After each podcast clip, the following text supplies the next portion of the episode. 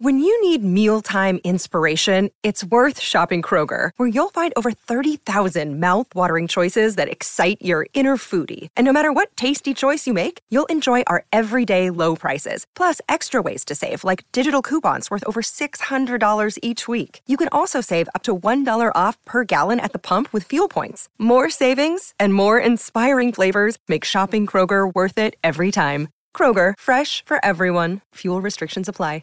Injured at work in a motor vehicle accident or had a fall in a public space? Speak to Your Claim Lawyers, a no-win, no-fee personal injury claims law firm that specialises in maximising compensation claims for injured people. Call 1-800-YOUR-CLAIM or yourclaimlawyers.com.au. This is SENZ, Phoenix Nation with Ricardo Ball, brought to you by OPPO, and still to come, that opportunity to win a set of those OPPO earbuds as well. But right now we're talking to a legend of the OPPO, the Newcastle Jets, a man who captained them, played 121 games for the Jets, as well as playing for the Socceroos, over 200 games in the A-League. Matty Thompson, g'day mate, how are you?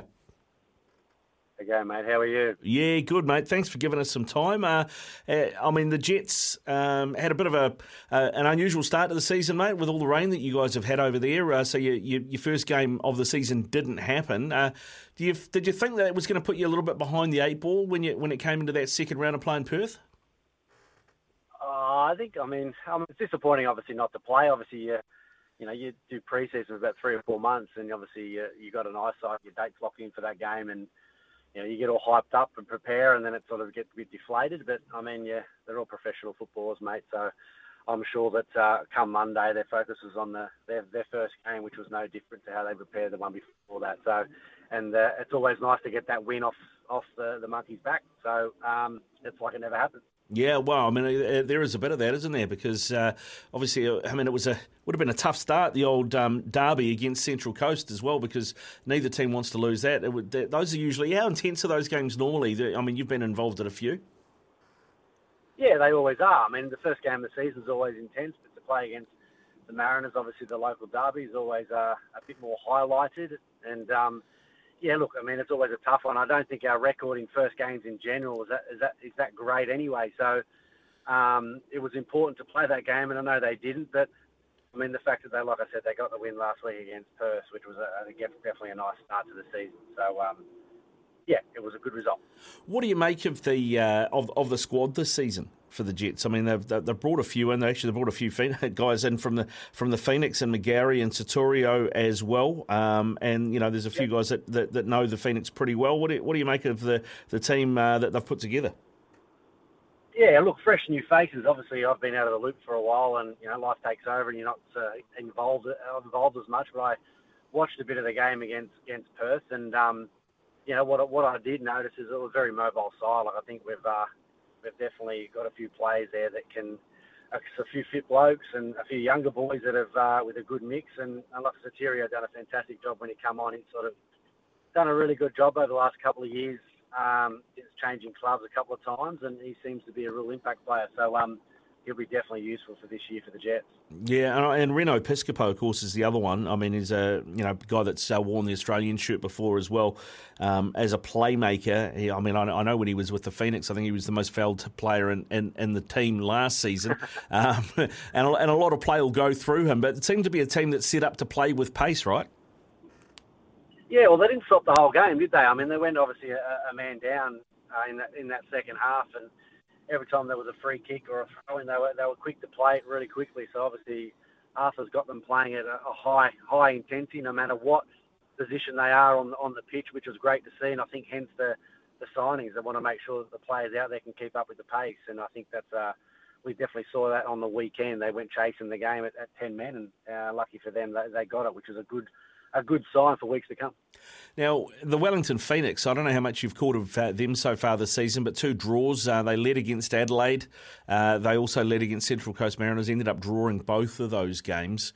So 2 points from possible 6, both at home. Ufuk Talei, I had him on earlier in the show, not particularly happy about that. It considers it 4 points drop. But what have you made of what you've seen of the Phoenix so far this season?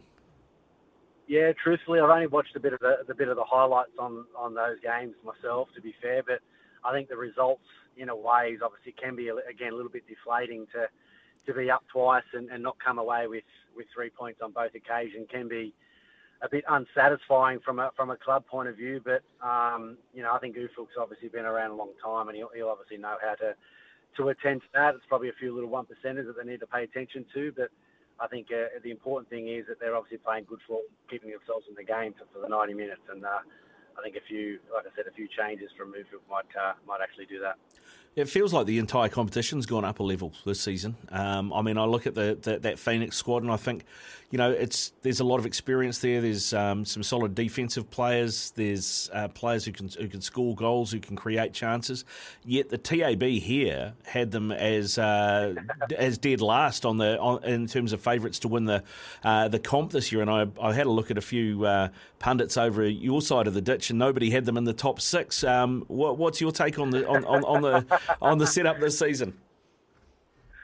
Look, it's all opinionated, it is, and everyone throws in their 2 cents, and you could ask 30 or 40 different people, and you'll get a different top six and a different, premiers and dead last. So I think, look, everyone at the start of the season has their input, but at the end of the day, it's obviously what happens over that 90 minutes. And I think what we've noticed in the last couple of seasons is the team that can be most consistent and obviously make sure that they're out there every weekend and prepare the best they can. They're the ones that come away with a chocolate. So, and like I said, in terms of Wellington, mate, look, I just think that out of sight, out of mind sometimes. But sometimes people just throw a few names at the front because it's easy just to go with the teams they're expecting to go up. And I think what you'll find is that they'll all be wrong come the end of the season. So, like I said, I haven't watched many of the Wellington games, to be honest with you, so far, so I can't really comment on the individuals per se, but mate, we're 2 rounds in, so I don't think it's we're setting a precedent just yet. Yeah, what you have seen so far, who has impressed you? I know it's always hard to go past a team like Melbourne City, but who has impressed you so far this season? Yeah, look, you took the words out of my mouth. It's always good to watch to Melbourne City play. I think I watched the first game, I think, from memory, was that Western United? Yeah, it was. Yeah. Right, yeah. That was a pretty cracking night. Western United came out pretty sharp, but the quality of Melbourne City just took over, and, they're always, to be honest with you, mate, they're always a pleasure to watch. The stadium's great. It always looks great on TV. So, look, they're obviously the benchmark, I would say. Again, they would be up there, and it's interesting to see Western United obviously down the bottom. So, like I said, we're 2 rounds in, and we've obviously got to set teams where they are at the moment. But in 2 or 3 weeks, it could be, like I said, a whole difference. So, I'm sure Western United will be back up there at the end anyway. Yeah. In your career, Matty, you played the Phoenix a number of times. In fact, there was a big preliminary final in Wellington as well that you probably won't remember that fondly. But, your take on the Phoenix coming over here. We talk this side about how tough it is the Phoenix having to go every second week to Australia and the travel factor. But how tough is it for Aussie sides coming here? Yeah, it's tough. Look, they've got it obviously tougher being away from family on a regular basis, and we're lucky enough that we've got a few home games, so to speak, you know what I mean, particularly Newcastle, we've got Central Coast and Sydney. I know there's new teams that have come in, but they weren't around as much when I was playing. But, yeah, the luxury of being able to stay local for longer periods, because, a happy life, you seem to be happier. So I think if, to be in Wellington or even Perth for that matter, that have to travel further and not be able to be around their loved ones on a regular basis definitely has an impact, and I always sort of look at that and think that's a tough gig. But yeah, mate, look, every time we played Wellington, it was a tough game, and if you're going back to that preliminary final, I think that was sort of the turning point for you boys back then. I know it was a while ago, but it seemed to be a place that you guys created that no one really wanted to go. You knew that I know it's a bit of a cliche that everyone wants to make their hometown a bit of a tough place to come to, but you've definitely created something there, and I just think that nothing's different, nothing's changed since there. No, I don't think anyone wants to go to Wellington and play. They know they're in for it. So, I missed the sit of that game, so I'll never forget. But that's what happens, isn't it? It's football. That's football, mate. We're all capable. There's blokes who have paid a lot more than you and me that have missed sitters as well, mate, just quietly. So don't feel bad about that. Fair enough. Yeah. Hey, in all that time when you played the Phoenix, who was the toughest competitor? Who was the bloke that you kind of think, oh God, I've got to play him this week? Got me. Okay, when I was playing. I mean, Vinnie Lea was always a good, tough player, mate. He got stuck in. Obviously, Brownie was there for a bit. We obviously had him at Newcastle. He went over to you boys. Jura, I'm sure you know him. Mm. He's a bit of a tough character. But in the middle of the park, obviously, being up against Brownie and Vinnie Lea and Paul Eiffel when he was there, mate, he was... I found myself just watching him while I was on the pitch. So he was a pleasure to watch while I was even out there. So you've had some quality players that have come through, and I'm sure I'm missing some quality plays. But... it's definitely a team that now you're sort of seeing a lot of players going over there because they know that they can go into a club that's well presented now and definitely competitive and that's great for the league. Yeah, Ben Sigmund, probably the sharpest elbows in the league when he was playing. Copped a few, yeah, I hear that. I'm pretty sure I've still got a few bruises from him, but... They're all friendly ones, mate, so you don't mind those. That's all right, then. Actually, I messaged Jura yesterday about coming on the show, and in true Jura fashion, he didn't come back to me till today, and I'd already lined you up, and I said, mate, I've got Matty Thompson, and he said, oh, Matty Thompson, he's better than me anyway. So there you go. Yeah, sure. He's living the dream, that bloke. He is. He is, mate. He went walkabout for a year with the family around Australia. They just took a camper van and drove everywhere, didn't they? So good. I felt like I was there. I had a new post on social media every day. It was great. Yeah. It was good. Fantastic. I told my missus we don't need to go anywhere anymore. I've been on one. So it was good stuff. Did that get you out of jail, Matty? No, it didn't. It did for about a second, but yeah, no chance. Yeah, God loves a try, mate. God loves a try. You know that. Hey, Matt, thanks very much for coming on and having a chat, bud. Really appreciate your time. No, have you got a prediction for us this weekend?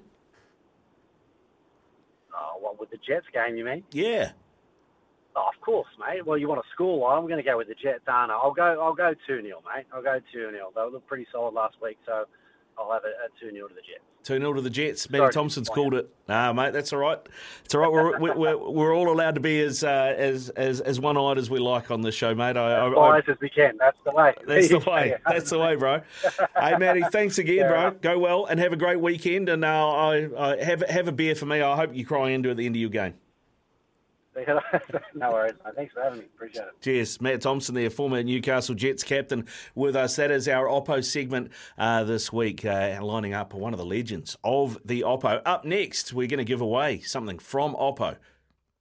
Want to witness the world's biggest football game? Head to iCanWin.com.au, predict Australia's score with a crystal ball, and it could be you and a friend at the FIFA World Cup Qatar 2022 semi-finals, all thanks to McDonald's. Maccas, together and loving it. T&Cs apply.